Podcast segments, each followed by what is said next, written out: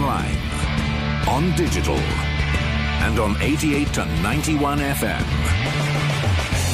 BBC Radio 2.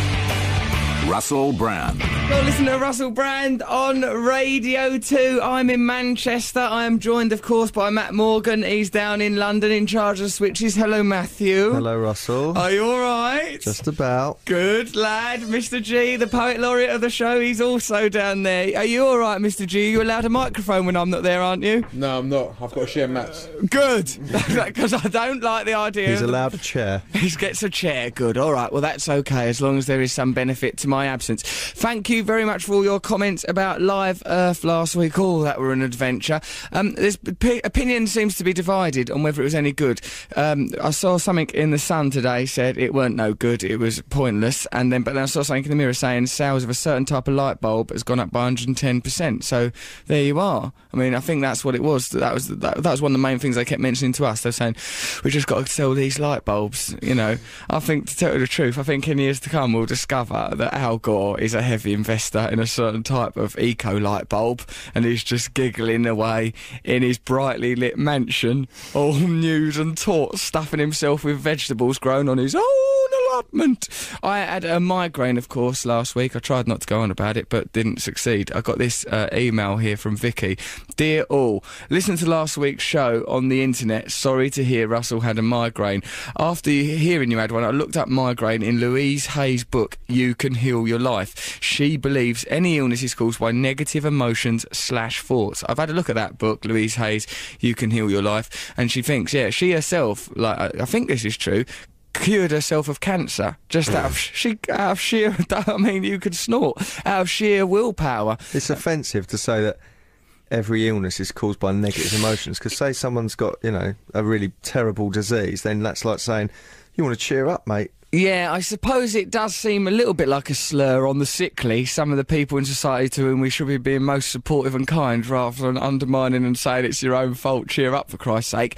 But I think she's saying that even those emotions aren't your own fault, it just puts you in a position of control and authority over your conditions rather than feeling like a victim. Now, what she reckons I need to do, this woman who is acting as Louise Hay's, kind of emissary, says, uh, for migraine, it says on page 185, she says, it's a dislike of being driven, resisting the flow of life, and sexual fears. But like of those three things, dislike of being driven, I quite like to be driven. I certainly wouldn't like to go anywhere on the bus. Resisting the flow of life, I don't know. Do I resist the flow of life? I, No. I'll go right where the old flow of life takes me. Sexual fears. I don't know what that could be. Because Because you've probably run out of women.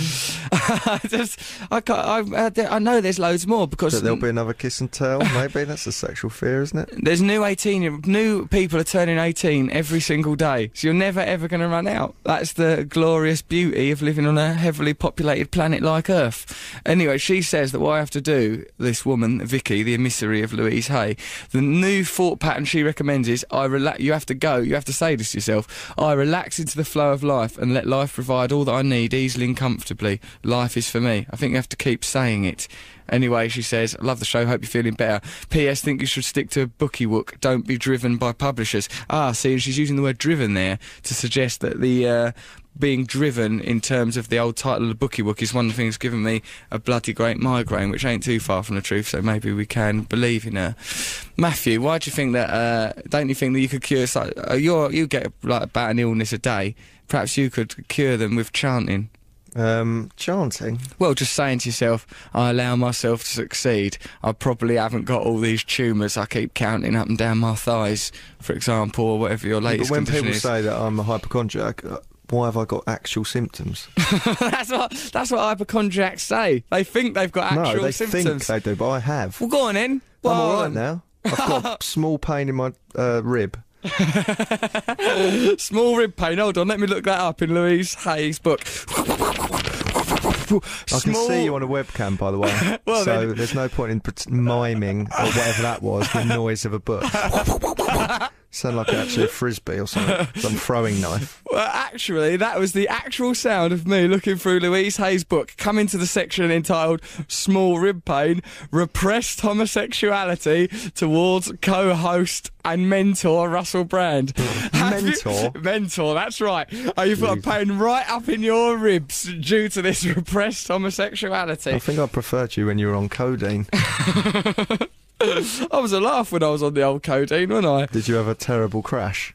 Uh, yeah, God, you should have seen me a couple of hours later. I was moping around that house, fits of tears, trying to find some new ornament to put in the bedroom to cheer myself up. The house is coming on lovely now.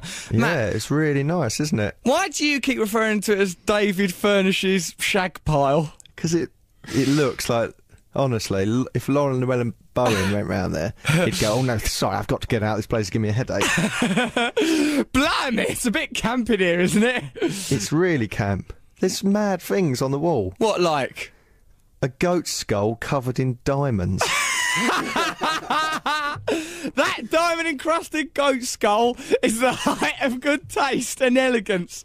You yobbo. What do you know about What goat about those chairs that were on eBay that claim to be from your house? I had them stupid banqueting chairs delivered to my house by that lunatic woman posing as an interior designer, right? And they was like they were what they look like is the Donnie Darko rabbit. They look like them as a chair. Great big lop-eared chairs. Terrifying they were. They'd be all right if you lived in Alice in Wonderland and you were uh, constantly on opiates. Probably when I was on the migra leave, I'd have liked those chairs. But they were like great big high-backed banqueting chairs. They're now for sale on eBay, claiming to be my chairs. They were just badly just delivered. endorse them. I don't endorse them. Do not buy those chairs off eBay. You never even unwrapped them, so I never even unwrapped them. I sat on one once, done a blow off, and then my willy done a burp, and I ran into the garden. And I put down my recent mental problems to those chairs. So for God's sake, don't buy them. Awful things they were. there's some other lovely features in your house, isn't there? Go on, go through my lovely features. There's a little landing devoted to Peter Cook. Cookie corner. That's lovely. That is. That's nice. That's quite nice. Another little bejeweled skull there. A couple of Peter Cook books. A, a picture that Lynn Cook, Peter Cook's widow, sent me of Peter. Uh, a signed photograph of Pete and Dad. Lovely little things in And Cookie you're, um, Corner. I, I don't know if you're incontinent or what, but um, so I don't want to mock you, but you've got a toilet about an inch from your bed. That's bad design as well, isn't it? To have a toilet an inch from the bed. Fortunately, that's being replaced by a gorgeous black toilet soon, so it won't look so out of place in my gorgeous Fill it with ice and put a bottle of champagne in there. I might very well do, but what if I still sat on it in the night? I'll be a proper champagne Charlie. Christ, don't know if I do. Yeah, this is from Dean Taylor from Wigan via Brisbane. What a lovely fella he is. Good day, Matt. Matt first. Russell, Mr. G, Mr. Nibs, and Mikey. Nick is now a, a, a fully fledged member of this squadron and ought to be mentioned. Listening to the podcast in recent weeks, I've noticed that Russell's League of fans get a lot of mention, i.e., PETA Survey. God bless those guys at PETA. Coconut Lodge fan mail. The list goes on. I'd just like to make you aware that there are a group of die-hard Matt Morgan fans. I'd have to be die-hard. He gets a new illness every five minutes. Die-hard Matt Morgan fans on Facebook. They've set up the Matt, Morg- the Matt Morgan Appreciation Society. There are 180 people involved at the minute, but we're multiplying daily, like the amoeba we are.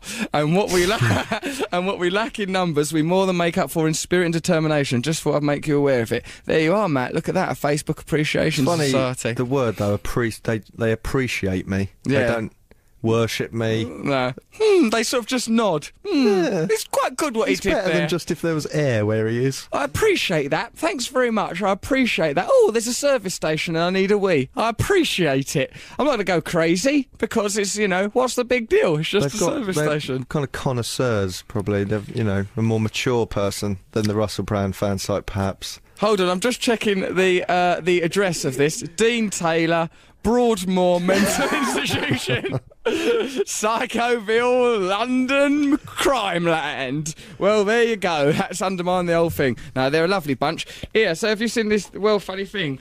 Listen to this, right? You know, if this is from like saying that Morrissey's come out with. You know- Morrissey, you're a big Morrissey fan, aren't you? I don't know if how would you have ever picked a thing like that up, uh, Matthew? You're a brilliant detective. Where is it? There's a lovely thing by um in the Sun, right, about dear old Morrissey, who, as we know, is a avid vegetarian and can see you frantically searching for this. I'm not frantic. Licking your finger like an old lady. You don't need to do that. Yes, you do. That helps the old lady lick. Going through her K's catalogue. Look at you. I see you. The piano behind you. Yeah, but people won't be able to see that now because this is a pre-recorded show, so they'll be looking up on the webcam, hoping for a glimpse of lovely old Russ, and what they'll get is probably will be Mark Radcliffe back in his Manchester studio. This is the Manchester studio, Matt, where it's actually little bits of Lego. That's not an attack on Manchester; it's an attack on the BBC in Manchester for having bits of Lego on their mixing desk. There are bits of Lego, aren't there, Matthew? Yes, there are. It's half built of Lego. Half built of Lego. There you are, see. Yeah, I listened to this from Biz in The Sun today. Morrissey obviously doesn't think much of Madonna wearing fur. At a gig organised by animal rights group PETA in the US, he said, I wouldn't be surprised if she made that African boy she adopted into a coat and wore him for 15 minutes, then threw him away. Dear old Morrissey, he certainly knows how to come out with something vaguely offensive. Here's a lovely email from James in Bishop Stortford. Dear Russ, Matt and G, well done on the live Earth thing. You done well spite that headache. After your recent successful plea to make listeners vote for you to become the sexiest vegetarian, I thought I'd bring it to your attention that you are nominated for the National TV Award for Best Entertainment Presenter. People can vote for you by visiting www.nationaltvawards.com. No, don't cheat at another poll. It's not cheating, it's called manipulating. The winner's podium would be a good platform to launch the revolution, don't you think? says James. Don't you think it would be a good time for you now to mention what Ant and Dec are really like? In particular, their somewhat controversial views on Hitler, fox hunting, and bringing back slavery. Well, it does need to be put out there, James, you know, that Ant and Dec, they're living in their ivory towers, and they them lads. No, we met Declan in uh, Los Angeles. He was ever so lovely, really nice, and I met Ant once. But that doesn't mean that I shouldn't win that National TV Award. I think it might be nice to get that. What's the actual title of it? Uh, best entertainment presenter. Hmm, do I not want to be that? Well, hang on. You haven't done any entertainment presenting of, of this year yet. Hmm, that's true. Nothing's been very entertaining. You're right. I'd looked back at some of it, and it was a lot of guff. Oh, actually, no, because you've done the Brits. No, Yes, no- Brits. No, Big Brother this year. Thoroughly entertaining. Hold on, but wasn't Celebrity Big Brother? That was this year. Oh yeah. That was it. Right. Nice little award for old Russ. NationalTVAwards.com. Go on, vote for us because it'll be ever so good if I win that award. I'll go and I'll uh, I'll say stuff. You can get me to say stuff. Oh, thank you. I'll go, and then that'll blow your mind. Imagine that, I'll be there. You know, I'll probably wear a coat or something. Uh, here's a nice, yeah, it's- I would like that. Go to that, make me win it. Go on. It's Who are anyway. the other people? Well, probably people that thoroughly deserve it, I imagine, like Jonathan Ross and, and, and Dec, isn't it, normally? And Graham Norton and, you know, I don't know. Oh, good old naughty. I call him Naughty because he is naughty. I likes him. Well, so I don't know who's up for it. I've not looked. This is the first I've heard of it. But now I know it exists, I'd an half like to win it because uh, it'll be unusual, wouldn't it? It'd be good for me to win that award. National, it's on, I think it's on ITV, that programme. It'd be a whole new different audience for the revolution. On which note, this is from Dave Smith. Found this quote from Lenin for you, re the revolution. All our lives we fought against exalting the individual, against the elevation of the single person, and long ago we're over and done with the business of a hero, and here it comes up again, the glorification of one personality. This is not good at all. I'm just like everybody else. And that is the sort of sentiments I'd like to endorse from here inside my great big stupid hairdo and persona. But then Dave Smith continues, but then again, a bald, ugly man would say that. Lead us, Russell. All of your fellow champagne socialists, I don't drink, at King's College, Cambridge, are behind you. That's good to have the intelligentsia behind us. They're, they're, well, we need them. what on earth have you done to convince the intelligentsia to join you? Probably, Matt. It's my natural charisma and charm and instinctive revolutionary tendencies. Like uh, Fidel Castro said of Guevara, he was the revolution. He had it all about him. And perhaps I've got this essence, so there's no need me to sit around reading about bleeding Engels and Marx and economics and what you'd actually have to do to have a successful revolution. Perhaps I've just innately got it within me. Here he goes. We're right behind you, says Dave Smith of King's College, Cambridge. Perhaps we could start the revolution here. Smash up the chapel real good. Although I think that chapel's probably lovely, Dave, isn't it? Um, probably after the revolution, we, will we still have chapels? Yes, but they won't be about religion. They'll have statues of you in them. Lovely great gold statues encrusted with diamonds, decorated like my own fair home. They're not real diamonds, I couldn't afford that. P.S. Why not call the book My Bookie Wook from any bag of skag down and out and edgy to any A-list slag and Europe's fittest veggie? That's a good rhyme, Dave Smith. Well done. You've proven yourself to be a noble revolutionary. and I'm very happy because I remember when I first started to be able to go out with girls that had been to Oxford or Cambridge, it was a very exciting time because uh, them well-educated girls, a lot of them, they're up for it. Matthew, have you ever been out of an Oxbridge edu- educated woman? No. You want to, mate? I tell you what. If there are any Oxbridge uh, educated women that fancy a bit of rough, and when I say rough, I mean the rough. Like imagine Bill Sikes, if you can, from Oliver Twist. Imagine going out with him if he had a crystal meth habit, then then takes you on a date down Wimpy. That'll be the kind of evening you could have with Matt Morgan. Why do you always say that I'm on crystal meth? You can't even get it in this country, can you? I don't know. I've never tried. I've never had no crystal meth. That's That- slanderous. It didn't come into fashion. No, you're very good. You only have the occasional glass of wine, to my knowledge, because of your various trumped up allergies. um, Revolution, say Stephanie and Ben. Russell, Russell, we're proud of you. My name's Stephanie. My mate and um, Ben and I just became school reps through backwards dealing. Oh, well done. School reps. What's that uh, mean? Rep representatives of They're- the school. They're repping it, baby. They're repping the school. Prefects. It says, look, what it says here, they continue to Steph and Ben. It means we're in power. We both think you're freaking amazing. We've decided to put your revolution, revolution in place. The whole school is full of humming kids who don't do A levels and spend all day back combing their hair. Plan is take over our year, then the school, then pretty much the whole world. Thank you very much for your inspiration. We'll tell you when we've revolutionised everything. Good work, I Stephanie and watched that um, the Michael Moore film Sicko. oh, is it good? What did you watch it It's online? brilliant, actually. Yeah. Tell me about it. Um, there's a bit in it where Tony Benn. Yeah. You know him. Yeah, Anthony Wedgwood Benn, he was originally known as, he's a Labour MP and sort of uh, old style kind of socialist, the likes of which we don't have much in Old this country Labour. no more. Yeah, he uh, he said that because obviously in America they pay for all their healthcare and there's loads of people who can't afford it and stuff. Yeah. And uh, Michael Moore's interviewing Tony Benn, and Tony Benn says if we took if the government tried to take away the NHS, there would be a revolution in Britain. Really? People Really? would rise up. Why do you want to say what the NHS is somehow is ingrained in our culture? yeah, we we're we fed up think.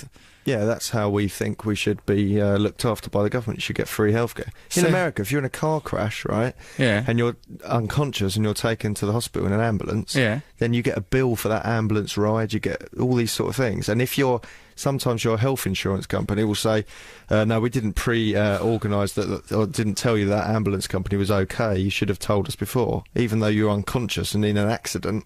That's terrible. So they say, "No, you've got to foot the bill for that." It's mental their system. yeah, that's no way to carry out an health system. The America needs the revolution much more than we do, don't they? But if you want a revolution in this country, Russell, I'll start. I reckon you should start trying to Get rid of the NHS. Perhaps when we do our interview with Gordon Brown, well done everyone. Uh, keep a hassle Gordon Brown's office and the BBC because I think that's going to happen. That interview with Gordon Brown, it was in the Sun you better this do week. some research. Well, I'm just going to go in. Come on, mate. What's going on? I What's, bet you just go and go? Gordon Brown. you like that song? Gordon Brown, are you textured like son? Go on, give us a cuddle. I won't. I'm going to do a proper good interview. Come on, you better think of some questions as well. Everyone think of some questions that they'd like me to ask Gordon Brown. Send it to us here on eight. What's our text number?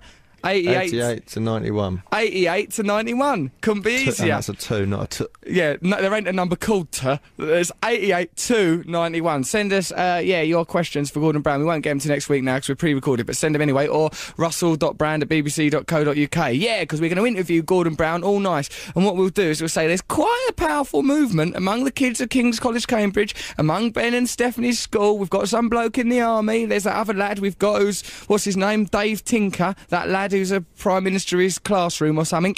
All these people are right up for a revolution. So we'll uh, we'll get Gordon Brown right up against it. I've just emailed you, says Danny in Mansfield, uh, uh, over the past few weeks, and I ain't been mentioned. Me and my friend Steph will be with you the whole way during this uh, revolution. The Madonna set at, at Live Earth confused me very much. What was she doing? Who was that bloke? Uh, Was he possessed? I liked that digger digger digger bloke. He was alright, wasn't he? Yeah, I can't remember what the band's called that they're from, but everyone texts us People, tell us. yeah, that we should be respectful to them, didn't they? Yeah, they're good apparently. Digger digger digger digger. We Can liked you them. um see that piano behind you? Yeah, oh yeah, there's a piano behind me, yeah. Can you play something? Yes. Now, You, you, went- you went to drama school. Obviously, you could play something. Of course I can. Don't think I was wasting the government's money while being trained at the expense of Essex County Council at the Drama Centre London. I was there learning. Now, my favourite track when I'm 64. no, now I'm going to play uh, EastEnders. Woo! Yeah! Is that what they tell you at drama school to play? How EastEnders makes you feel? EastEnders makes me feel radical. It's making me feel turned on. Can't you play anything on a piano? No, can you? How am I meant to know how to play a piano? Everyone knows something on a piano. Not me, mate. I know acting, comedy, talking. That's it. Uh, Uh, that's where my talents end, I'm afraid. And quite frankly, they'd scarcely begun during that list. So hold on. Uh, yeah, I, why should I be able to play the piano? Imagine you could. I've got no time to learn to play a piano. I'm under enormous pressure. I don't know if I've mentioned it before the show when you was like getting me down, giving me hard time when I'm trying my hardest just to make life work. We weren't. Yes, she was. Bullying it was. I've seen it hundreds of times. Online, on digital, on the edge of a tantrum at any minute. it's Russell Brand. Whee! There he goes. this is from Matt Gowshall. Me and my mate Scampy are in year eight and in music at the moment, which is rubbish. Mr. G rocks. Well done, Matt. Year right. How old are they? You should always have a mate called Scampy. Of course you should. Uh, that's probably why my childhood was such a sham. There was no one called Scampy for miles around. All there was was them Scampy fries, and we all know what they smell like, don't we? right, kids?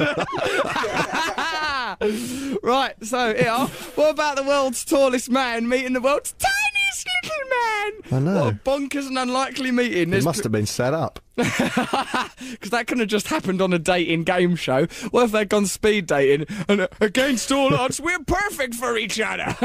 what do you know? He's much too little, I'm much too tall. We're the original odd couple. Pop him in your pocket, wander down the shops. So The little one doesn't. I think he, you know, he looks like a thumb with a face drawn on it. Yeah, he looks like when someone's had an accident and the tip of their fingers got cut off and then fingers grown back. In fact, Nick, our agent's had that happen to him and uh, he, he looks a bit like the world's smallest man.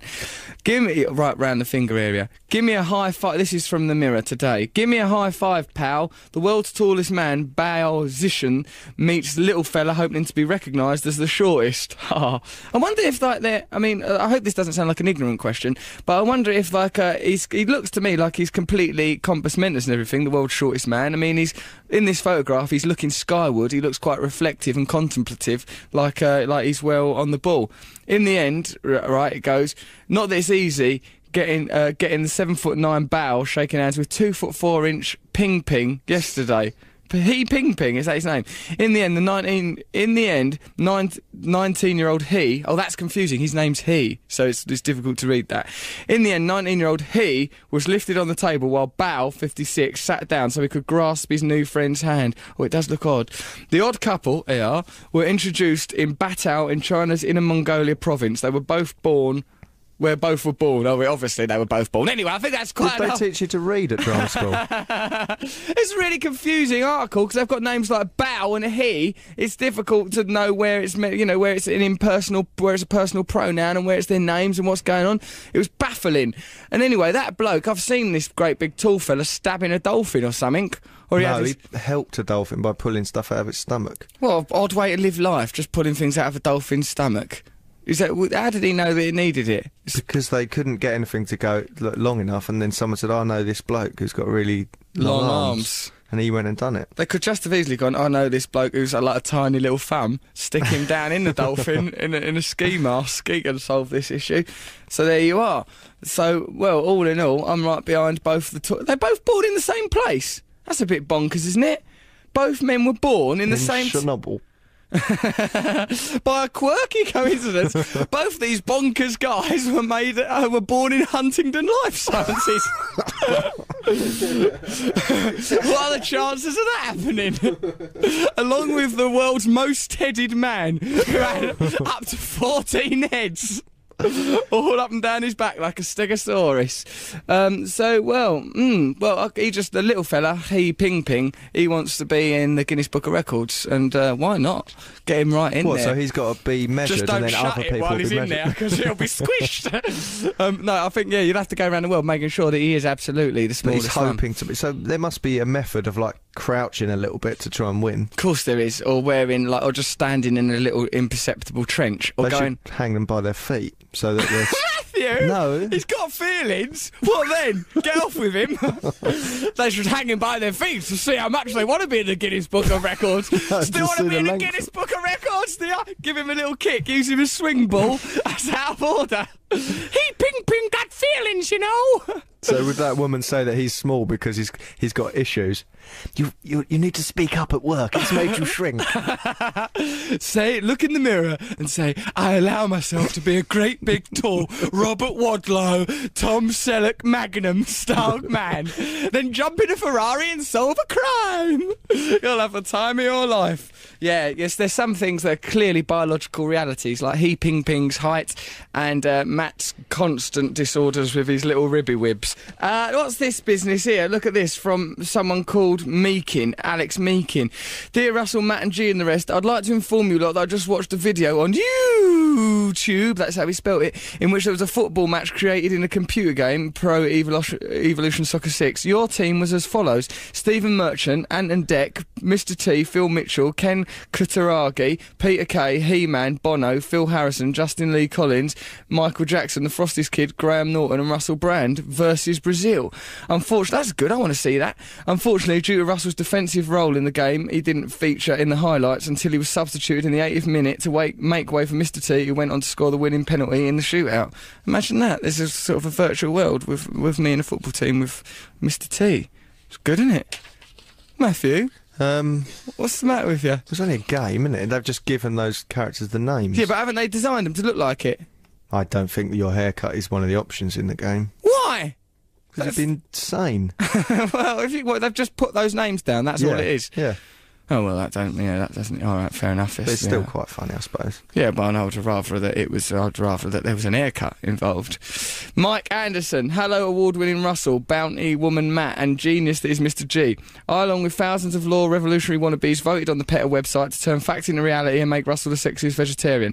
I recently got sent this email from PETA highlighting the annual running of the Nudes Festival, which takes place in Spain, and thought you might be interested in furthering the cause and showing your appreciation for the lettuce ladies they sent you by basically getting naked and having your general swish through the streets of Pamplona in Spain. I don't think I'd like running around naked in Spain. No, it's very undignified. It is for a gentleman to run around naked, of course, because the, the ghoulies, you know, the male ghoulie is not an attractive looking object, really, is it? No. S- swishing about. Although I think it's because of that running of the balls. That's probably what they're sort of parodying there and saying that it's probably a bit cruel. And I reckon it probably is. I don't reckon them balls are enjoying it.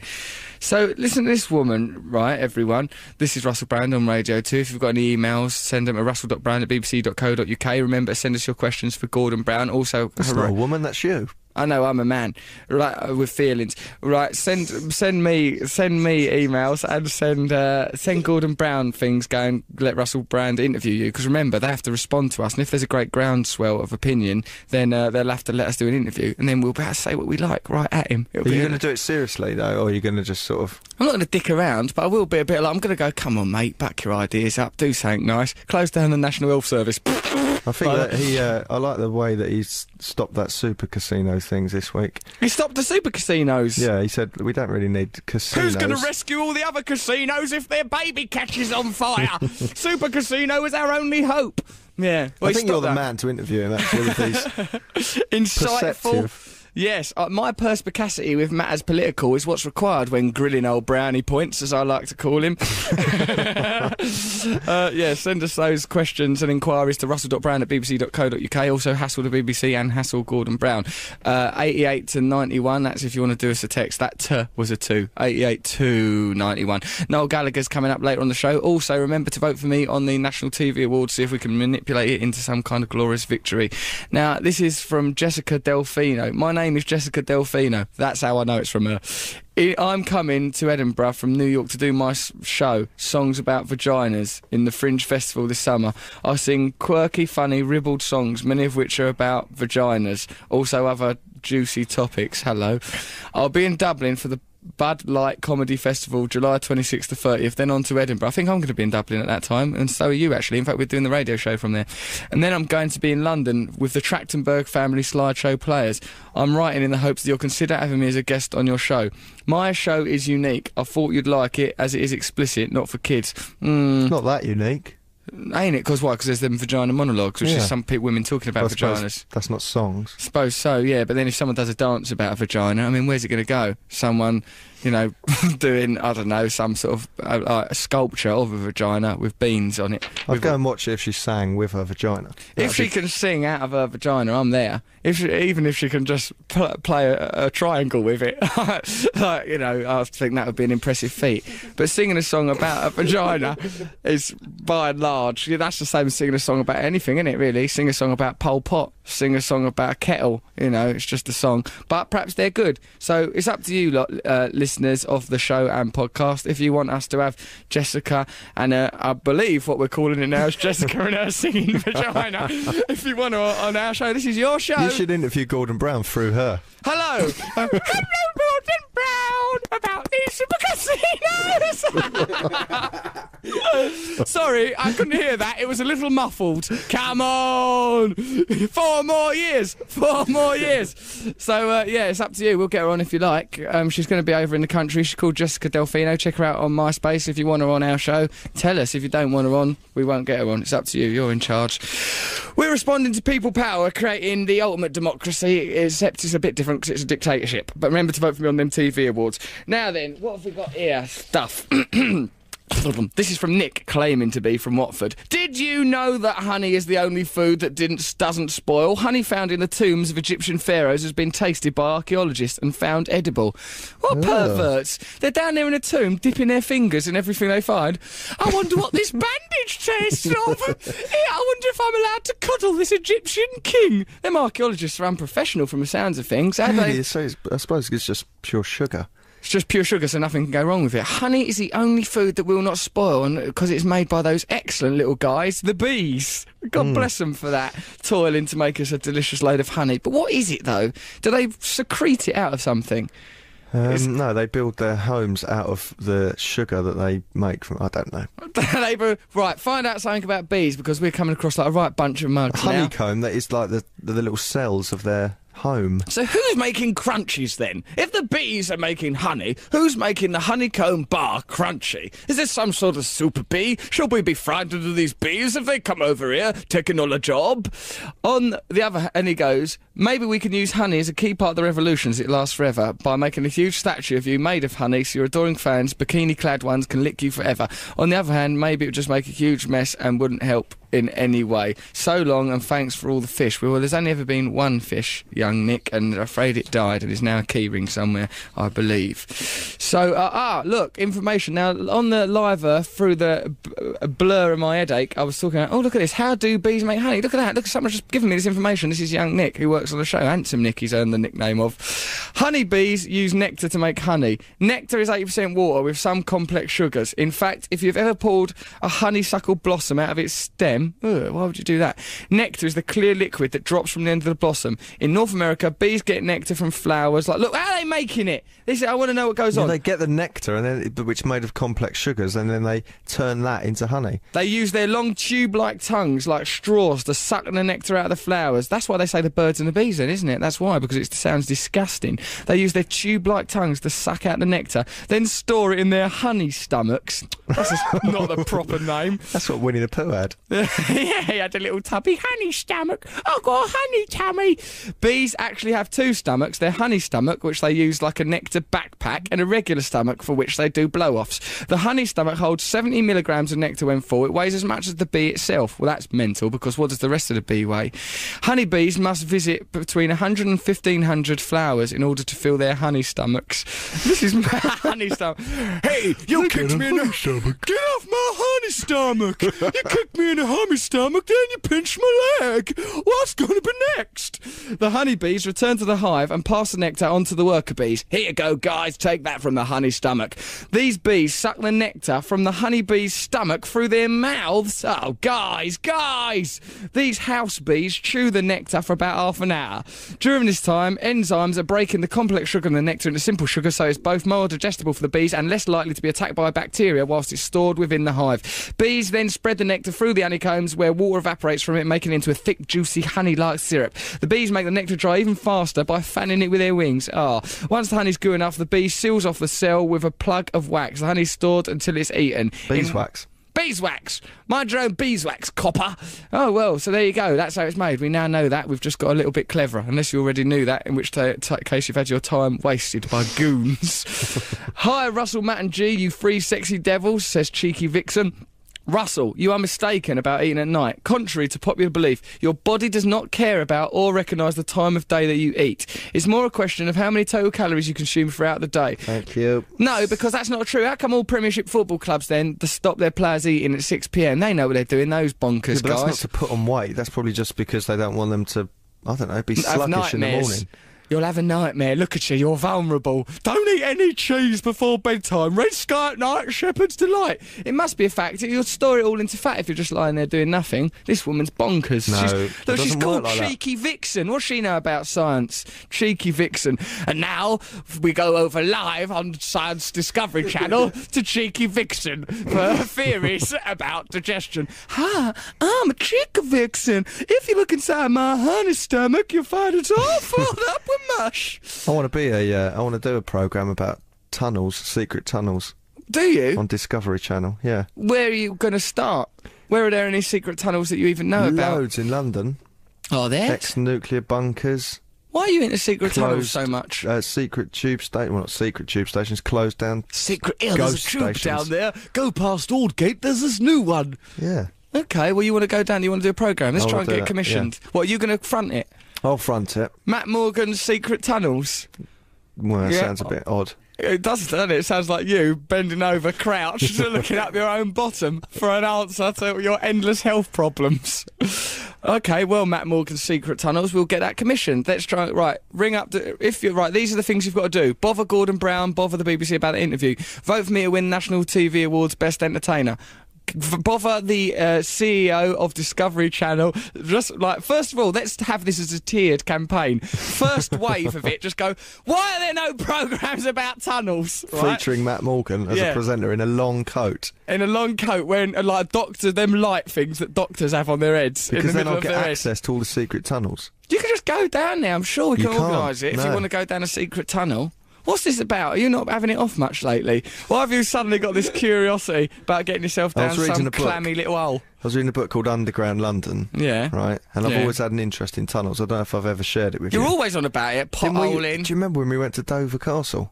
Dover Castle? Was I on drugs? I think you. No, you weren't. Well, how come I don't remember a We single went bit of underground in the tunnels and we hid in a thing, and then we hid, we hid in a chalk tunnel, and then all these people came, and you went, "There's a dog loose in the woods." Like Oh that. yeah, that was brilliant of me to have done Were you that. on drugs? No, I wasn't actually. Remember now, that's just my personality. Yeah, that was good, wasn't it? Dover Castle's brilliant. It was scary, actually. There's a dog loose in the woods. I did you were doing it. Why were you scared of it? I don't know. I just thought that I might have meant it. I couldn't tell anymore where the line of reality was. Yeah, all right. We'll do this program about tunnels. Hold on though. What if I present it? Whee!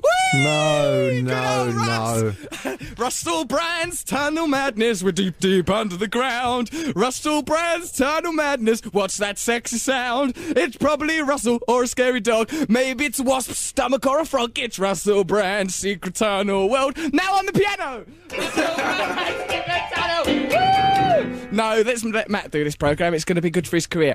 So bother the CEO of Discovery saying why are Why are there you no? saying CEO? Because that's what you say. You Oh, 'cause say it's that. an American company. Are they? I don't know. I just couldn't think what else to say. They've Yeah, head. ring up Captain Discovery, Sergeant of the But it Discovery doesn't have to be on Discovery. I'm thinking BBC One. BBC One, straight after EastEnders, and here is that theme tune. La la la, anyone can fall in love. I'm Anita Dobson. So, uh, do you remember when they did that version of Anyone Can Fall in Love? Yeah. They put lyrics to EastEnders and it went like this Anyone can fall in love. But that's, not That's the. the easy way of having a baby or something. Yeah, it's something like that, but it wasn't. That's not what EastEnders is about. So it became sort of abstract. They might as well have been like, I have got a nice new car. I took it down the arches and Phil tried to mend it. then he had a row with Grant. Remember Danielle Westbrook? What happened to her inner nose? Nose, nose, nose, nose.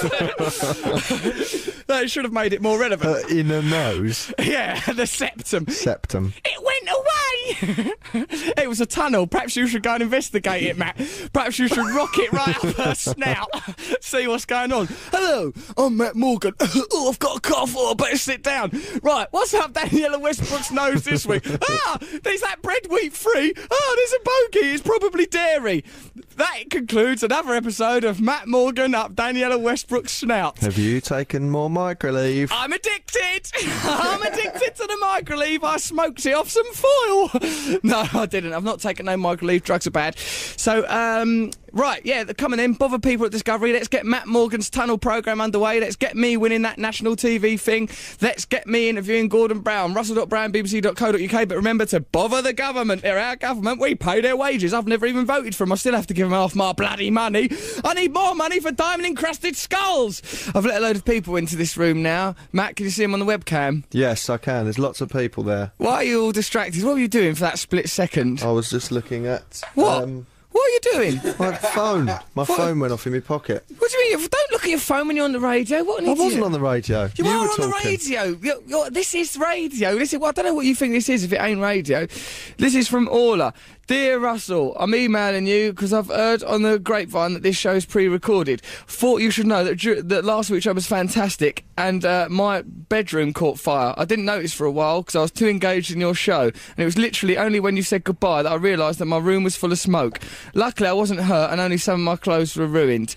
It is, however, an indication that I can't be trusted to listen to your show alone. For this reason, I think I should come to the studio next week so you could keep an eye out for fires. That's love from Orla. Orla, ironically, while watching Live Earth, caused a lot of ecological damage. Pollution. Pollution, carbon footprint, great big bloody one, bloody nuisance. Right, so use like make noise so people know the studio's got people in it. Go, hooray! There you are. Listen to the enthusiasm of these poor jaded individuals slum around the studio that had to be in here for half hour before the show while we tried to prepare things and me and Matt bickered like twerps. This is uh, an email from John from Romford. Dear Matt G, Mickey, who doesn't even work here, and Russell, did you know a pig orgasm lasts for over 30 minutes? How would we know that? Because it was on telly when Rebecca Lewis did it to a pig. Is there's climaxing for 30 minutes? Perhaps that's just because she's particularly good at giving orgasms. Perhaps when you have one with Rebecca Lewis, anyone does one for 30 minutes. I mean, she's. I think she's got something alluring about her. Particularly. Oh, you're joking. well, particularly since she's done that thing with a pig. I thought if she's going to do that to a pig, what's she going to do after a couple of jars of cider? Take her back to my place. you know, that's the sort of thing that's How do they know the pig? What? So the pigs are sort of like sort of tense and twitching for half an hour. Yeah, well, I think it's uh, after 31 minutes it lights a cigarette and starts crying. So I think that, I think that's the only way they know. Yeah, how would you know how long a pig's orgasm is? It's ridiculous. And what would be the biological? There'd be no reason for it to last 30 minutes. There'd be no imperative. There'd be no evolutionary benefit for it having a 30 minute orgasm. It would mean it was exposed to predators, like a great big Tyrannosaurus Rex could guzzle it up or something. Well, at slaughterhouses they should um, bring them to climax and let them have half an hour. Their last half an hour on Earth. Nice. Yeah, that's true. Because you wouldn't even notice if at the point of orgasm, like someone came into me and goes, "I'm afraid we're gonna have to shoot you now." I'd just go, "Oh, you cheeky devil!" So it's probably a good way of executing people. Bring them to the point of orgasm, then let that bullet fly. Perhaps we should have done that to dear old Saddam Hussein. Just cupped him all nice and go, "Right, Saddam, there's good news and there's bad news. The good news is there's a little trouser party going on, but the bad news is what you done? Them curds was out of order. Whoosh! and away he goes with his little elephant man hat on his head, off to oh another world. I thought, listen, you know my Yes, views. we do know He was your out of views. order. Kill him. He looked like a Father Christmas, sacked from Debenhams under disgrace, probably for stealing brass. Well, I just thought, you know, if you're going to just execute leaders, why not all of them? Right, so that's some lovely bit of information for you. Noel Gallagher coming up later in the show. Of course, he informs me that he'll either be at or on his way to a children's party. Always going to always going to children's parties. He builds his life around it. I wouldn't mind, but he hasn't even got any children. He's trying to pass himself off as a clown, turning up anywhere they'll have him with his little bit of balloon magic. It's disgusting to watch. This is from Victoria and Raoul. Hi, Russell and Matt, and you will have noticed I said Raoul like that. Just wanted to let you know that the revolution has finally reached Spain. I've been trying to spread the word out here for ages, but with little success till my friend Lissa took me and my boyfriend Raoul to see you in Camden the other day. He spoke to you outside afterwards and was very impressed that you could speak Spanish, even if it is only for, and I quote, talking to girls. Yeah. Tu eres muy bonita, mi amor. Un, pequi- eh, un, un pequito, por favor. Por favor, un besito. Oh, sí. Más, más dentro. Oh, mi culo, mi culo, mi culo. That is the kind of Spanish that you What need. does that mean? Get off me, please, you dirty English man. How dare you? I'll call the ambassador. You said you knew the way to King's Cross Station. Open this taxi door. Open this taxi door. Swarm, swarm. Code red, code red. Um, they're all sexy words. Now you've converted him into a Spanish revolutionary. He hasn't shut up about meeting you since, even though he said he didn't really understand anything you said. that's, that's probably the, the best way to appreciate me is first of all grow up speaking another language, then don't learn English, then come and see me, and you'll think I'm just marvellous, really. Uh, then he said, blah blah blah. I can't wait to see you on TV when we move back to the UK later on in the year. Viva la revolucion. Bye bye. Love you, love you. Bye. Victoria and Raoul. Thanks, Victoria and Raoul, for your revolutionary support there. That's when me and Matt were doing our new TV show, which will be on Channel 4 in October. It's called Russell Brand's Ponderland. Watch out for it. It's bloody good. Good, it, Matt? news, news, news. Right, now, it comes a time in everybody's life when you need to know what's going on. What is going on in the bloody old world? Uh, news, news, news! Tony Tribe, Red Red Wine, Radio 2. That track was dedicated to Rita. That's Mr. G's mum. Hello there, Rita. Right there, love. Does she listen to the show always, G? Yeah.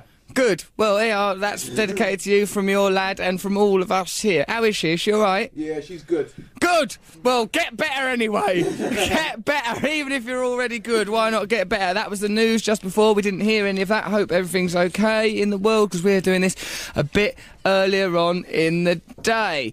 So, uh, oh yeah, let's do that thing. Oh, right, guess what? We've got Baz Basiljet's phone number. He's the, like in charge at Endemol and stuff like that. He's got a lot of power in telly. They make a lot of lifestyle documentaries, a lot of uh, documentary science type programs. Perhaps they might be interested in a little bit of the old tunnel vision. Matt Morgan's tunnel visions. good name. What about that? Yeah. It's got to have it's got to have a good hard sell in the title though.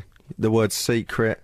Secret tunnel. It just sounds like you're snoofling around up someone's back passage. If it's Only got to s- you because you're a sexual pervert. I ain't a sexual pervert. I'm just a man living my life. We're gonna go for it. Get Baz Basiljet up on the blower now. If he ain't there, I'll simply leave him a message and I'll Pitch it to him. sh- I'll pitch it, baby. I'll pitch it because I'm the. I wanted to. Right. is not available. Right. He's not available. That's his Please answer leave your message after the tone. Right. I'll pitch this all If nice. you want to re-record your message, press 1 Press at one any at any time. time. We could press one at any time.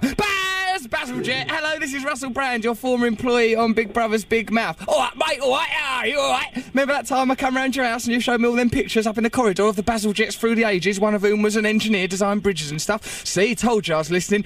Now, I've got a brilliant show. I know you might have thought I was drifting off trying to think how I could nick cutlery. Well, I weren't. I was looking and listening to things that was going on. You were wearing trousers like Rupert Bear wears that day. Now, I've got a brilliant idea for a new show.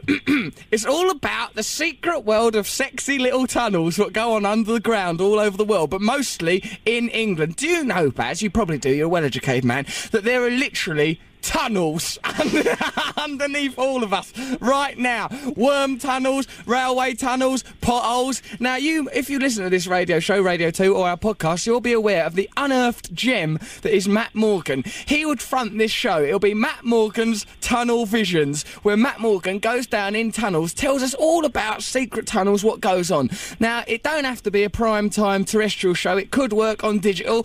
Matt would not need much of a presenter's fee. However, the director, a certain Russell Brand, don't come cheap. But boy, that guy brings a lot to the show. I'm talking about angles. I'm talking about wrangles. I'm talking about shingles. I'm talking about jingles. Baz Basil Jet, this is probably the best show you'll ever get offered. All about networks of tunnels, presented by Matt Morgan in his debut. This is his launch show, remember? Now, I've been watching that boy's career for a while. We've been working together for a long, long time, and I think he could very easily be the next Handy Andy. He's got a natural charm on camera. He's got a lot of charisma and a lot of chutzpah. Baz, don't turn this opportunity down because this is better than when a certain John de Mol in Holland thought locking people up in a house might one day provide sexy entertainment for the world.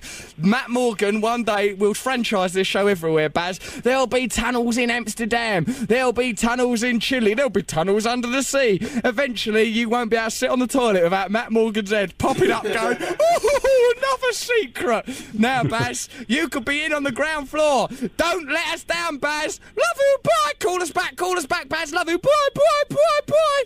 Should we press one? Should we press... No, no, that was a That really was a good, pitch. mature pitch. Pretty good, wasn't it? If they don't commission that, I don't know what they'll do. I think he's going to phone your agent and go, I'm worried about Russell. Um, I think has he's he lost... relapsed? We knew he took not doing Big Mouth pretty hard, but I think it is, he's really fallen lower than I've ever heard him.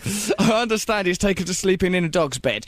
Now, if that doesn't get that show commissioned, well, you know, we'll, we'll see what Baz Bazaljet says next week. And there's probably other places, even if Baz, you know, who produces loads of big, big shows, if he ain't behind it, we've got other places Isn't his to name go. Peter Bazalgette? Yeah, but everyone calls him. Sorry, you said get. You said Basil get, Mister. Hello, goodbye. So actually, what? Uh, Well, yeah, you said, yeah.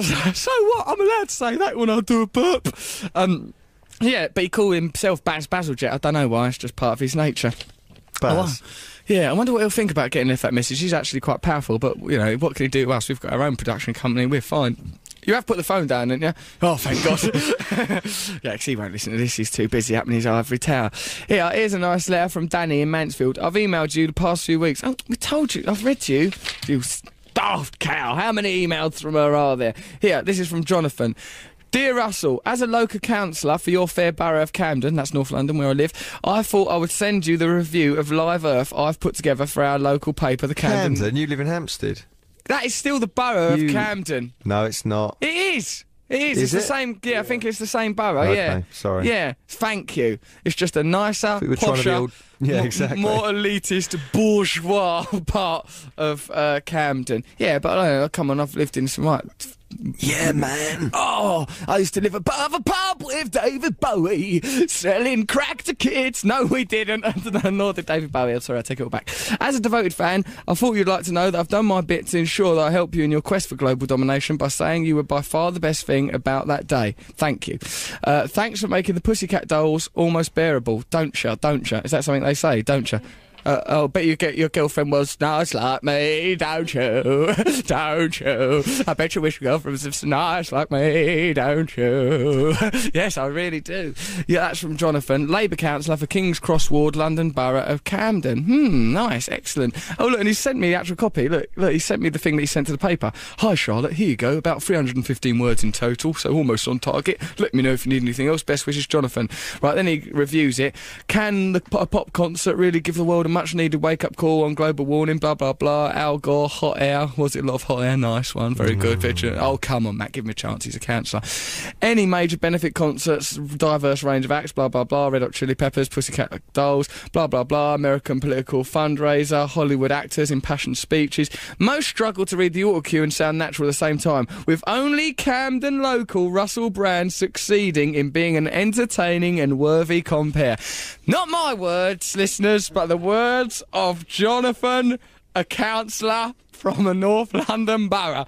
Yeah, so that's the conclusive. That I think history ultimately will look to Jonathan. What's his surname? To you don't even say his bloody surname, Jonathan Simpson. I think yeah. When uh, in future generations look back on Live Earth, they say, well, what was that day really all about? Let's read what Jonathan Simpson wrote in the Camden Journal. Russell Brand was ever so good. Blah blah blah. Foo Fighters, Madonna, Al Gore, da da da. Madonna closed with her own Weimar Republic army of dancers and images. Blah blah blah. So um, I liked. It was good though, wasn't it? That Live Earth. I Yeah, li- there's a story here in the Daily Star. Yeah. Says Pussycat Dolls were treated to a personal playback of James Blunt's new songs, blah, blah, blah. The doll's fronted by a sexy Nicole Scherzinger. Right, with a pu- that's not me. That's it says right, but she was in a photo to the right, with a focus of many a male eye. Right, Right. comedian Russell Brand. Right, thirty-two tried to pull Jessica Sutta.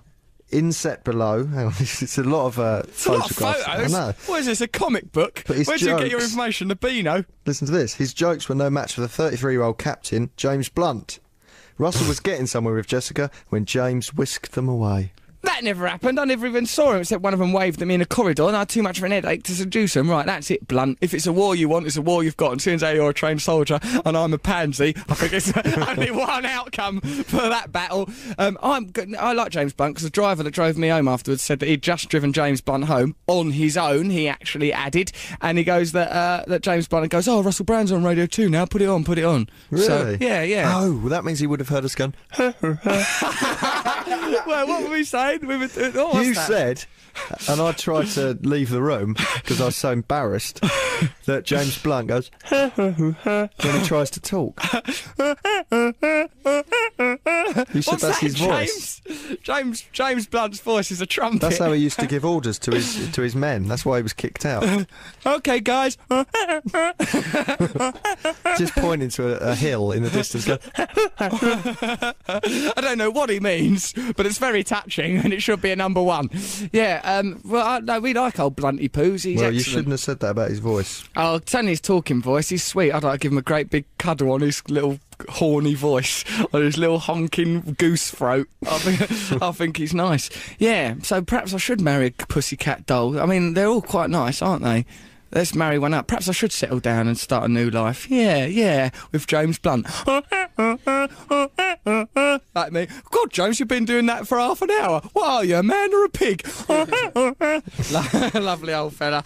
Right then, okay, we've got lots of important things to do. Ringing up Noel Gallagher later. We'll be pursuing Matt's tunnel idea. Remember to vote for me to be Best Entertainer National TV Awards. You can vote more than once, I'm sure. Just keep voting till it inevitably happens. And then the people who run that will go, oh no, it's on ITV. Russell Brand's won it. It's live. Oh, it's going to be really difficult. He doesn't deserve to win it. It's been manipulated. Let's just give it to Ant and Dec anyway. Come on, for God's sake, they should have won. That sort of thing might happen. This is from Alex in Australia. Dear Russell, hope you're enjoying being back from Hawaii. I've I've been stranded in a beautiful prison myself. I'm in Australia. Q Matt Morgan. I came out with the intention of being here a couple of years for a very particular reason, having failed miserably in that at that purpose within a month. It was a treacherous girl, it were. Q Matt Morgan. I now just want to come home. I'm surrounded by backpackers. They're like students, but with less imagination. I miss London. I miss the odours, the attitudes. I miss the strangers. Couple with this, I'm missing British culture, especially comedians, which Australia doesn't seem to have. I've got a sad habit of amalgamating the personalities of my favourite comedians. Since I've been in Australia, I've been cut off from your podcast, so I've downloaded loads that I've been listening to. With no other comical impetus, I'm slowly becoming a podgy, worse-looking version of you, and a fameless version at that. Wandering around Australia in a faux dot accent, pining for Marmite and demanding girls give me a cuddle. Unfortunately, people just seem bemused and scared. Take heed, Russell. Do not be too quick to abandon those who already love you again. Oh well, I might come back to London soon, so people can tell me to stop ripping you off and pull my finger out. Ooh, that sounds like a really filthy set. he ripped me off and then pulled his finger out. Half hour later, I was still in ecstasy. Uh, so uh, send me messages of support or on this thing, and he gives an Australian number. Well, Matt, you know better than anyone what it's like to be stranded in Australia. Remember when you fell off that boat and turned into an international incident? Remember? yes, Remember? yes, I do remember it. Yep. Very painful memory. I remember when he went on about every time he mentioned Australia. The fruit's nicer there. A mango really tastes like a delicious Coca-Cola version of a mango.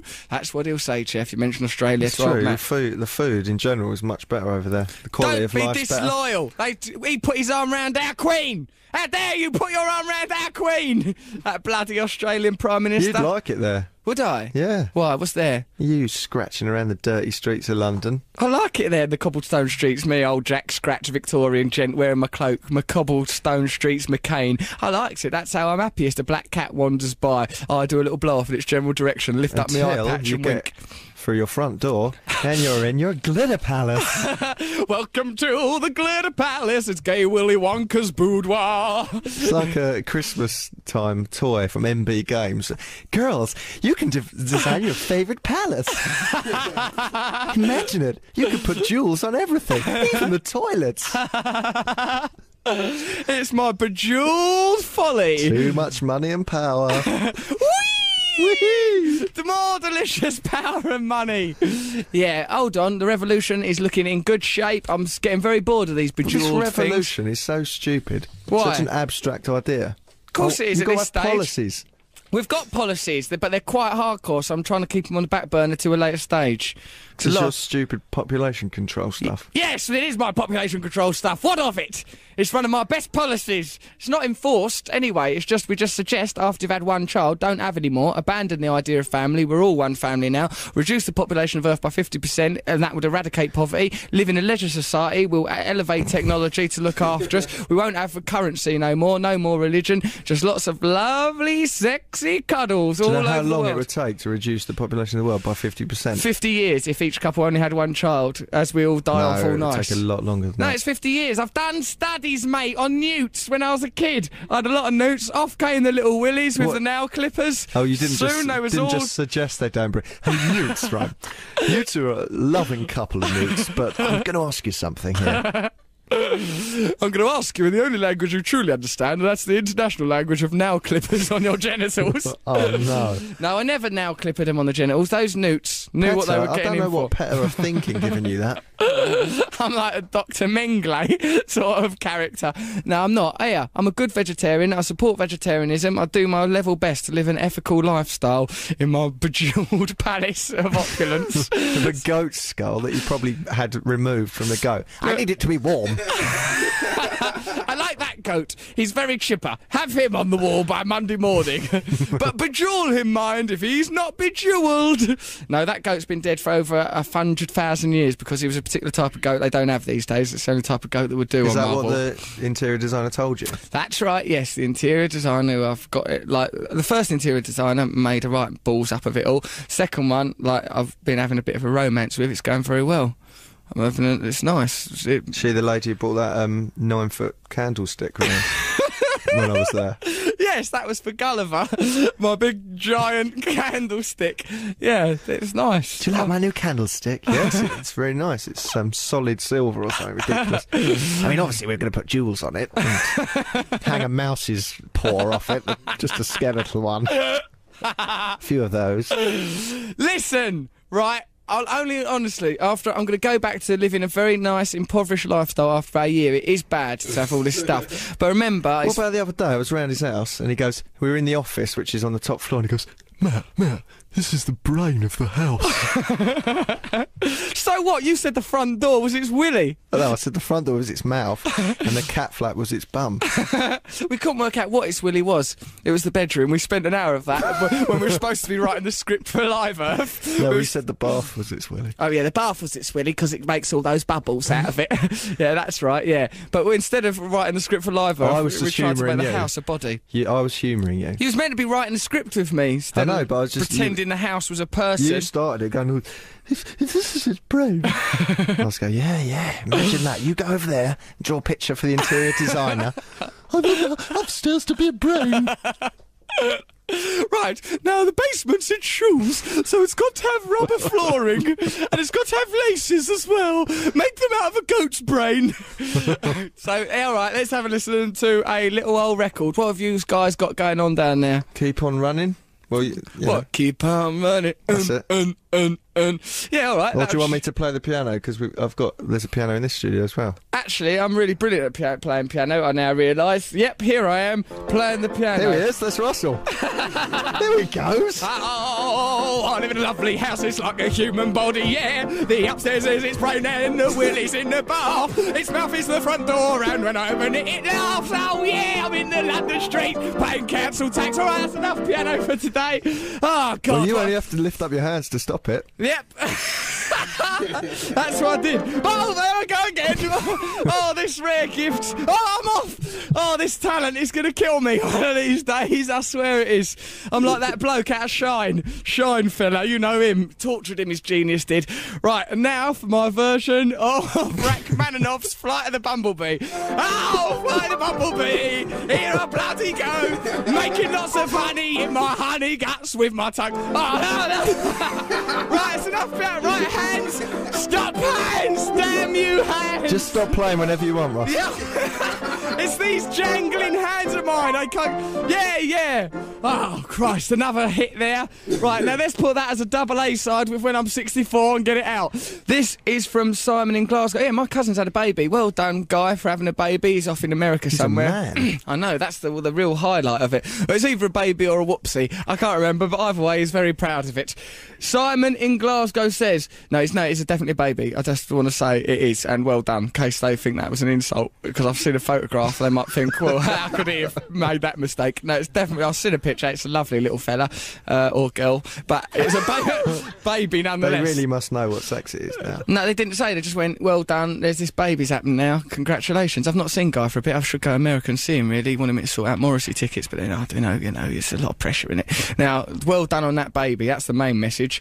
Now then, so remember last week we was talking about our uh, Yorkie bars, other chocolates are available, are uh, aimed at men and everything. Well, yes, don't feel scared. I'm not doing anything unusual. This is a letter from someone called Simon in Glasgow. He said he heard that, and if, like last week, and it struck a chord with him because a few years ago he was at university. He was looking to earn some extra money. His mate Fat Dave found you could get money for taking parts in focus groups. Right? Then they got part of this focus group where they had to ask where they asked about what they thought about the uh, Rat Pack. That's weird. Why would you be asked about that? The Rat Pack's already been sold.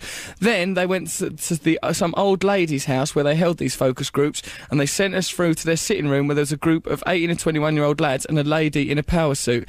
Then we found out that that lady was from Yorkie. First off, we were asked to show show pictures of what it was to be a man. Oh, that's why they had those pictures of the Rat Pack.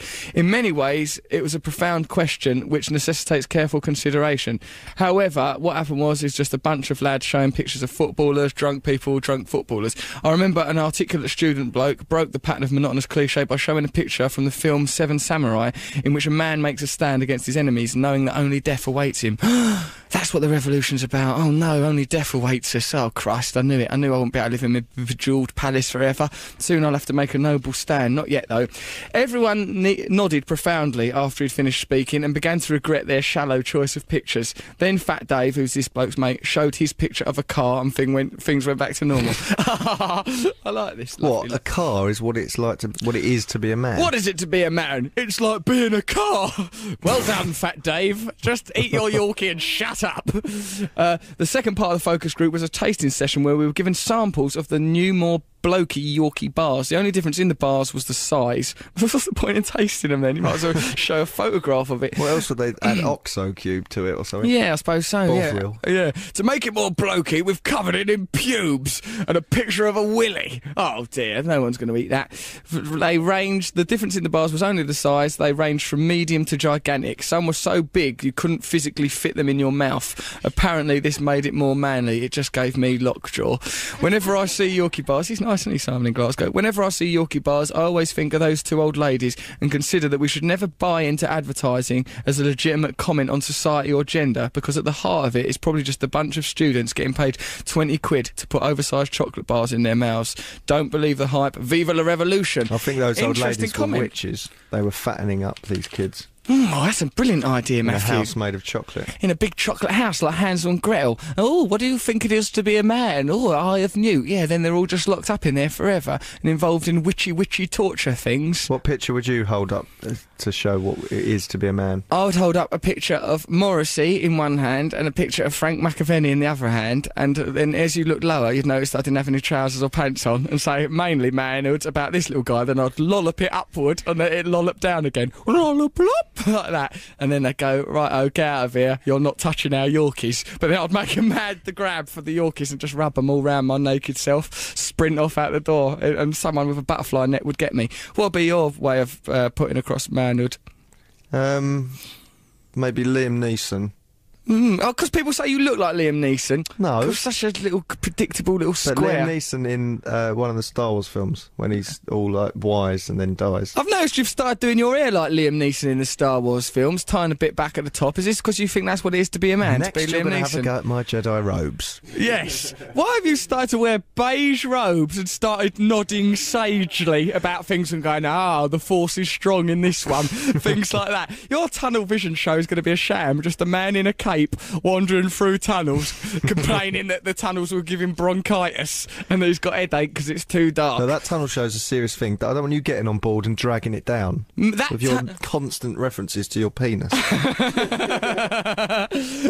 oh, oh, I've got a tunnel. Going to pull my trousers pants down. That's I- what yours would be. my tunnel show. Right, all right. Let's both do a tunnel show and see whose tunnel show's better. Mine will be informative. Mine will be like Time Team, but sexier. Time team, Baldrick digging around in a garden. Who needs that? I find him depressing enough when he ain't got a shovel, let alone when he's starting digging up a skull or something, which should have jewels on it in my book.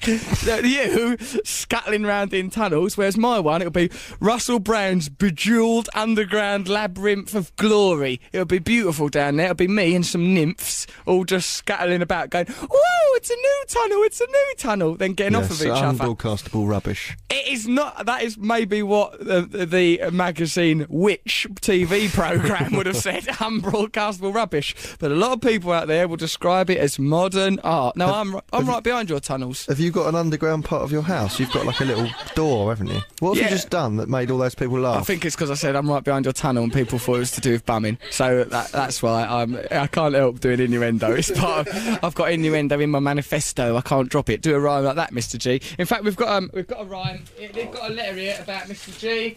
Wait a second, it's here on the table. Right, this is the best way to do. It's in a song. Oh, Mr. G, you lovely, lovely poet. That is why I've written you this song. Some people say poems have to rhyme all the time, but other people say that's effing wrong. Oh, Mr. G, I really, really love ya.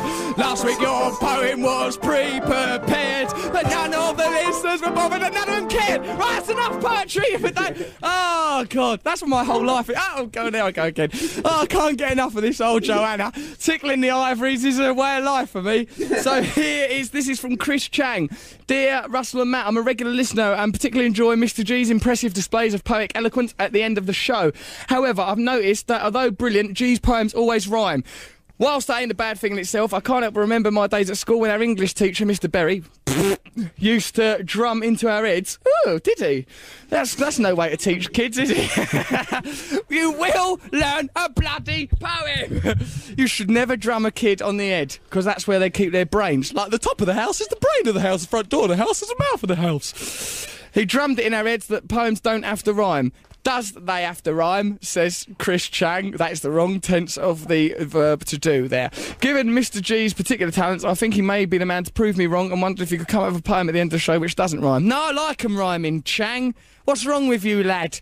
Poems don't have to rhyme, but it's better if they do. Unless it's one of them sort of like wasteland T.S. Eliot. Oh, dare I eat a peach? Yes, you dare eat a peach. Eat a peach. So, uh, yeah, well, that might be that Prufrock Alfred. I don't know, but it's T.S. Eliot anyway. So, uh, Mr. G, will your poem rhyme at the end of the show? G, where is Yes, he? it What's will he, rhyme. What's he doing? Has he got biscuit tins on his feet? What was that noise when he walked across the studio? well, he's gone eccentric. We're, Right. still, we're still stuck in Wembley Stadium, mate. That's the best place for you, you lads. You're much better in front of a crowd. Got some emails here. Hello, lovely Russell, says Catherine. I just wanted to write and say how much I enjoyed Live Earth, blah, blah, blah. We were listening to it on a campsite. There were four of us listening to you on a sort of wind tunnel campsite in North Wales, sitting around the dying embers of a disposable barbecue trying to get warm. Oh, that's a depressing image. I had about four layers on and a hat and a scarf and gloves, and I was drinking wine out of a plastic mug. Had it not been for your fuzzy brain ramblings, I would have gone home. Luckily, the toilet block also had Radio 2 on, so even when I went for a wee, I could still hear you. Perfect. I think all places of accommodation should take on this initiative. Perhaps they could include it in your revolution. Yeah, well, after the revolution, we will be broadcasting constant messages into a microchip inside your brain. It's, It's going to be great. your um, your broadcasts go live to toilets around the world. I think it is actually. I like that because what I like the idea of is people cottaging, frottaging, glory holing, just being able to be in constant touch with the inspiring voice of casual sex that is me.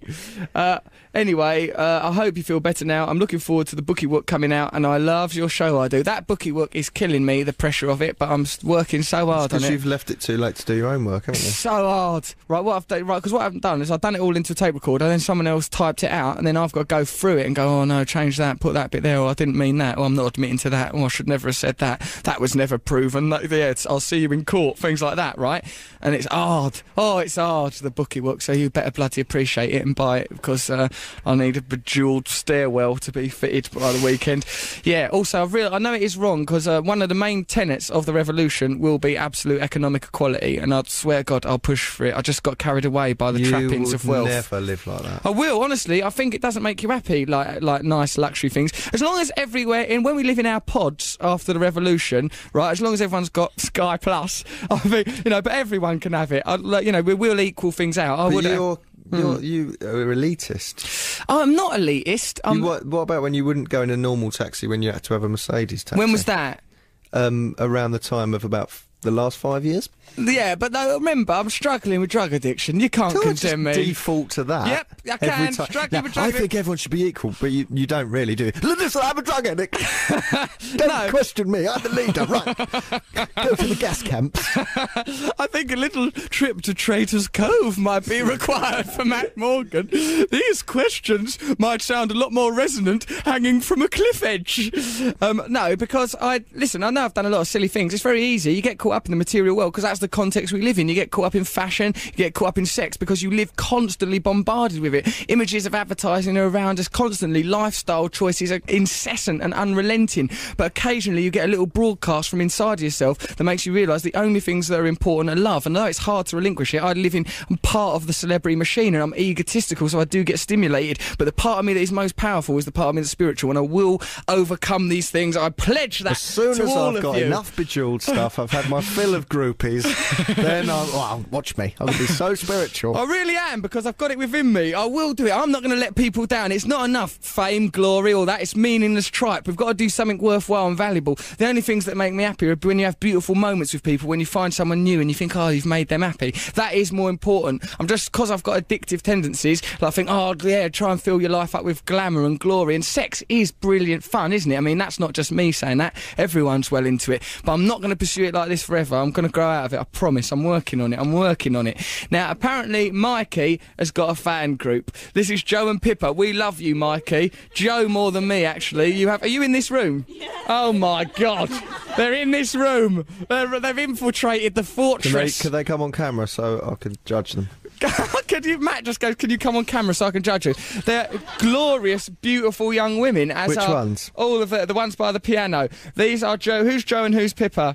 I'm Joe. I'm Pippa. Hello, Joe and Pippa. Having a fan club for Mikey just, I mean, it's undermined the fact that I've got a fan club. It has a bit, but you remember his one's much smaller than your one because his Mikey's fan club is just Joe and Pippa. It's, Mikey's fan club is fitting under a piano. My, yeah, your whole fan club can fit under the white keys on a piano. So, uh, oh, when I'm on the subject of bloody old Mikey. I like to sing and dance. I prod around the studio with Mikey's fan club, yeah. Oh, up go the old hands, because I've stopped now.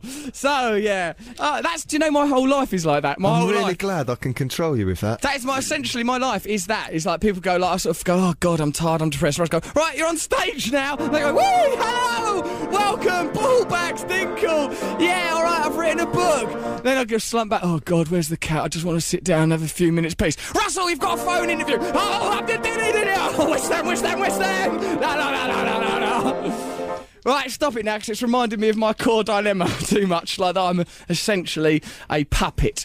Mikey, Joe and Pippa love you. Joe more than me. You have a MySpace fan group. Mikey is a producer on this show, in case you didn't know it. You are loved dearly. Please say more on the show, more on the show than Cocoa Pops, because you have a wonderful, interesting contribution to make and a fab accent. We love you. Kiss, kiss, kiss, kiss, kiss. We took extra pains with typing this because you're special and we love you. Why? What's wrong with you? Ain't you got hands? How hard can it be? You have got hands. One of you can play the bloody piano. Leave it. So, um, yeah. right. So that's Mikey's fan club. About time Nick had a fan club. He's been on the show a couple of weeks now. G's got a fan club, surely, ain't he? Who's where, where's G's fan club? Was it on MySpace? Well, he's got one. G's probably making his way through that now. Calls himself a poet. Essentially, he's just a crusading pervert. Before the internet, though, a fan club look, took a lot more work. Yeah, now all it is is just to type something out, isn't it, really? Oh, Mikey's go- looking up G, uh, Nick's looking up G's fan club even now, so we'll get some more information on that right away. Yeah, fan clubs now, they're quite easily established, but that's no reason not to appreciate them and to motivate them to vote on the old National TV Awards Best Entertainer. Bother discover. Oh, yeah, you'll get your bloody tunnel programme out of it. You'll get to wander up and down a little tunnel, coughing and wheezing, you poor old sod, you bloody John Merrick If presenter. I get that tunnel program, I'll Yeah. Fill that screen with so much charm that I will win that competition next year. You, your tunnel program is going to be a bloody washout and Oh, a and sham. they'll, they'll wheel you out to hand me the award. He'll be so washed up then. Your bookie work, the pop-up version, that they had to end up sending out to people because you hadn't done the work. My bookie work is going to be a bestseller and a hit, and I'll probably get. a- Here I am as a baby. Page two. Here I am now. Pull this, you can see my nappy come down. Press this button uh, and my microphone wand will extend. That's basically how it happened. Oh yeah, there's a bit when I was on drugs. But I love you. That bookie work is going to be a great work of art. Plus, I'm producing this tunnel show. I'm right behind it. It's going to be uh, you, boy, will see out my vision. I've always been into this tunnel show, and if you, if I tell you what, if on day one of shooting you're not ship shape and ready to go, I will fill you so full of drugs and No, I, goofballs. honestly, I've learned exactly how to be from you. So, honestly, after an hour of makeup and a, a bit where you stare maniacally into a mirror while people put jewels on you, I, I've seen it all. You know, I'm just going to be so professional. That is essentially how television's made. Yeah, the, the, the maniacal stare, vital. The bejeweling, essential. I went in your dressing room the other day. There was two Japanese girls doing your hair. There's a lady doing your makeup. And there's someone organising your jewellery on the side of a couch. What a show, though! What a show! hey, makes it all worthwhile when you see the product. Russell Brand's Ponderland that'll be on in October. Look out for that. Uh, this is from Ash. I thought this text from Shakespeare and Henry V rather aptly summed up the recent meet and greets on the tour. this is from Ash. Oh, this is good. Oh, now, who will behold the royal captain of this ruined band, a largesse universal like the sun? His liberal eye doth give to every one a little touch of Russell in the night. Did they replace the word Russell? Still trying to find the bit about effing six Scouse girls in one go, but I think it's in either Hamlet or Macbeth. You didn't, Ash. did you? There was not nearly six. That's a complete exaggeration. Four? Yeah, four, probably.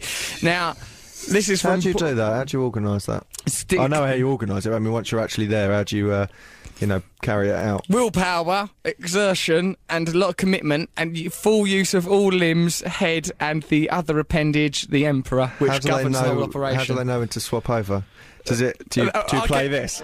Right, turn around. Okay. Oh, Okay. hello, you again. no, it's a giddy old roller coaster ride. You're back already. And is that, that carried out in a disabled toilet? It's very difficult to carry that out. If you are disabled and you go to one of Russell's gigs and you're busting for a wee afterwards, I mean, join the queue, really. Listen, a lot of uh, the users of the disabled toilets are in there. I don't keep the door locked, so You you, know the have a- primary function is as a lavatory facility, so they can just carry on. As far as I'm concerned, that uh, lifts the whole experience, makes it more, it, it, it enhances the quality, and for me, sex appeal as well. I enjoy the whole bus. You should ask the um, owners of all the places, the stadiums that you play at. You should ask them to change the sign on it so it just says Russell's Sex Office and change that uh, with person. big crazy taps. Don't have a go at the taps and say that's very insensitive. What That's you not just said insensitive there. because taps don't have feelings. Yeah, but you said the taps are crazy, and you gave a pejorative intonation to the taps, I which I wasn't use saying anything about disabled Sorry, people. There's no way you're doing that tunnel show. No way. Forget it. I run this show. Now you, you hater of people in wheelchairs, you better issue a good apology right away. I'm sorry to disabled taps. And people who use them. There, right. That's that dealt with. They now, probably ate him as well. I don't think so. I like those taps. So the show's nearly over. I don't think we've got time to speak to Noel, really. We've only got eight minutes. It'll be berserk. You know what he's like once he starts, he goes on. What I'm going to do is I'm just going to ring him up in a minute and just pretend it's on the radio, see if it makes any difference to his personality. Um, G, why don't you do your poem, mate? See what you've. coming up. Right, here comes Mr. G in his biscuit tin booties, making his way to the microphone now to regale us all with a poem. Oh, we've got a lot of people in here now. Let's welcome Mr. G, everyone. There you go. There's some atmosphere. Okay. This poem is called A Letter to the Better.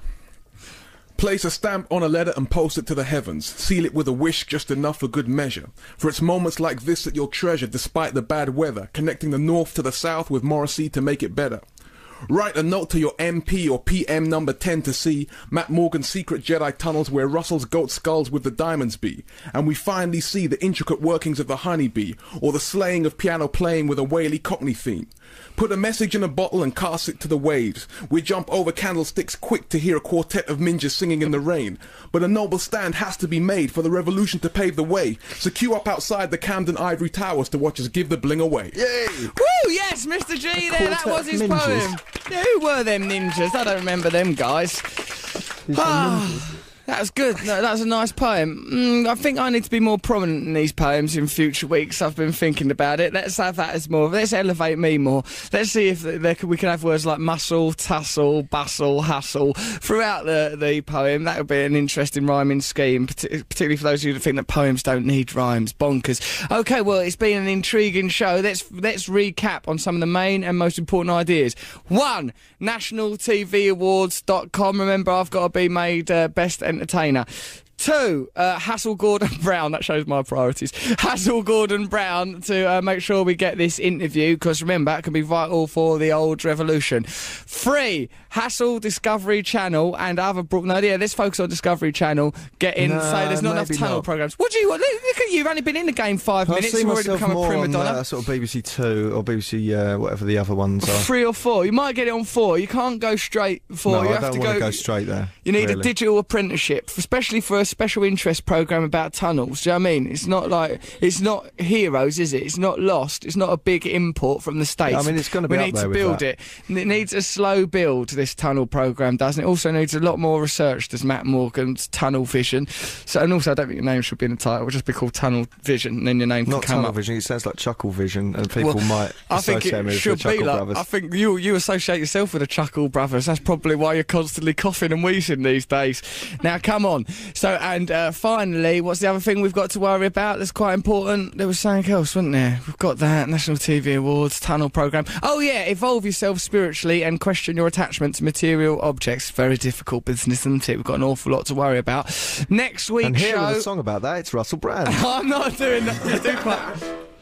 Oh, look inside yourself and remember that the soul is eternal and the material world is infernal. You'll burn in hell, you'll lose as well, so don't let yourself get attached to money and that. wow. You can't resist it, can you? I love that music, man. There's something about it. It's really uplifting. I want that played at my funeral, probably by the end of the week. The pressure's killing me. So, uh, yeah, let's all remember, unite, all of us together, keep our revolution going. Next week's show's going to be great. Let's organise things better. Will we be in London or will we be in Dublin next week? Dublin. So if you are over in Dublin, remember, come and see me do some stand-up comedy over there. It's going to be brilliant. And also, you can join us for the broadcast or you can peep through the window. I think we could do it from our hotel. Think I'm doing the radio show from my bed, a la John and Yoko. But imagine instead of Yoko, John had about 15 people he'd never met in bed with him, all doing a sort of pass the parcel version of sex to a bit of Cockney piano, oh, you go on my legs. right, so uh, yeah, next week's show is going to be a rip roaring festival of fun. Mr. G. I'd like to send out a message of support to your dear, lovely mum Rita, even though she's in good nick and well at the moment. It can't have been easy bringing up a lad like you. Bob and Sue Morgan, you have my undying support. My dear old mum Babs, God bless you. And my dad Ron, I've not spoke to him for a while. I hope you're all right. My cousin and its hermaphrodite baby. I wish you all the best. Now, I think I don't know. My feeling is it's a boy. I can't really. I can't be sure. I'll find out before next week. Now. Remember, keep us informed, keep telling us stuff that's important to you. And here's another good thing: we're doing a documentary with Morrissey next year. That's another thing that's happening. Like when his new album comes out, we're hounding him even now for bright, bright proper good access. Will you do a documentary with the Smiths about 10 minutes later? and now, if you turn over to E4, you can see Russell Brand with a Mike completely Joyce different and Johnny Marr. Hello. That- listen, it would be. That actually illustrates how different it would be because there would be three more contributors to the programme and Morrissey wouldn't do it. It would be a very different documentary. So there we are. Okay, so uh, what time is it? Because, you know, I mean, actually, I think we've got about a minute left. So, um, a minute left of lovely old radio. lovely old radio. So, let's just enjoy a little bit more. No way! I like nothing more than to sing myself out. It's been a lovely show. We've got fan clubs for Marky and G, and there's a lovely fan club for Russell Russell me. Oh, come on, vote for me on the National TV Awards.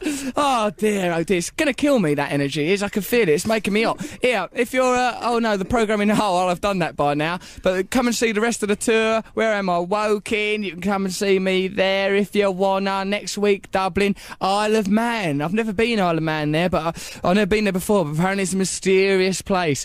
Lots of peculiar things go on there. They've got their own laws, good government. It could be a good study for the revolution. We could learn how to manage an enclave. But until then, I'd like to say to you, lovely people, keep downloading our podcast. We're doing that ice cream van thing in September. We're taking a great big fleet of them all around the nation. We're broadcasting live, but Matt will be in a sidecar as a punishment for a lot of his deplorable remarks about the disabled and for his blind ambition in pursuing tunnel programming. Mr. G will be on the roof bellowing his poetry at the world, and Mikey he'll probably be too caught up with his groupies under a piano somewhere. So um, why don't we now? That's surely that's enough radio, isn't it, for That any person? Yeah, so exactly, okay. exactly the right amount of filler. From 88 to 91 FM, this is Radio 2. You've been listening to Russell Brand. BBC Radio 2. Russell Brand.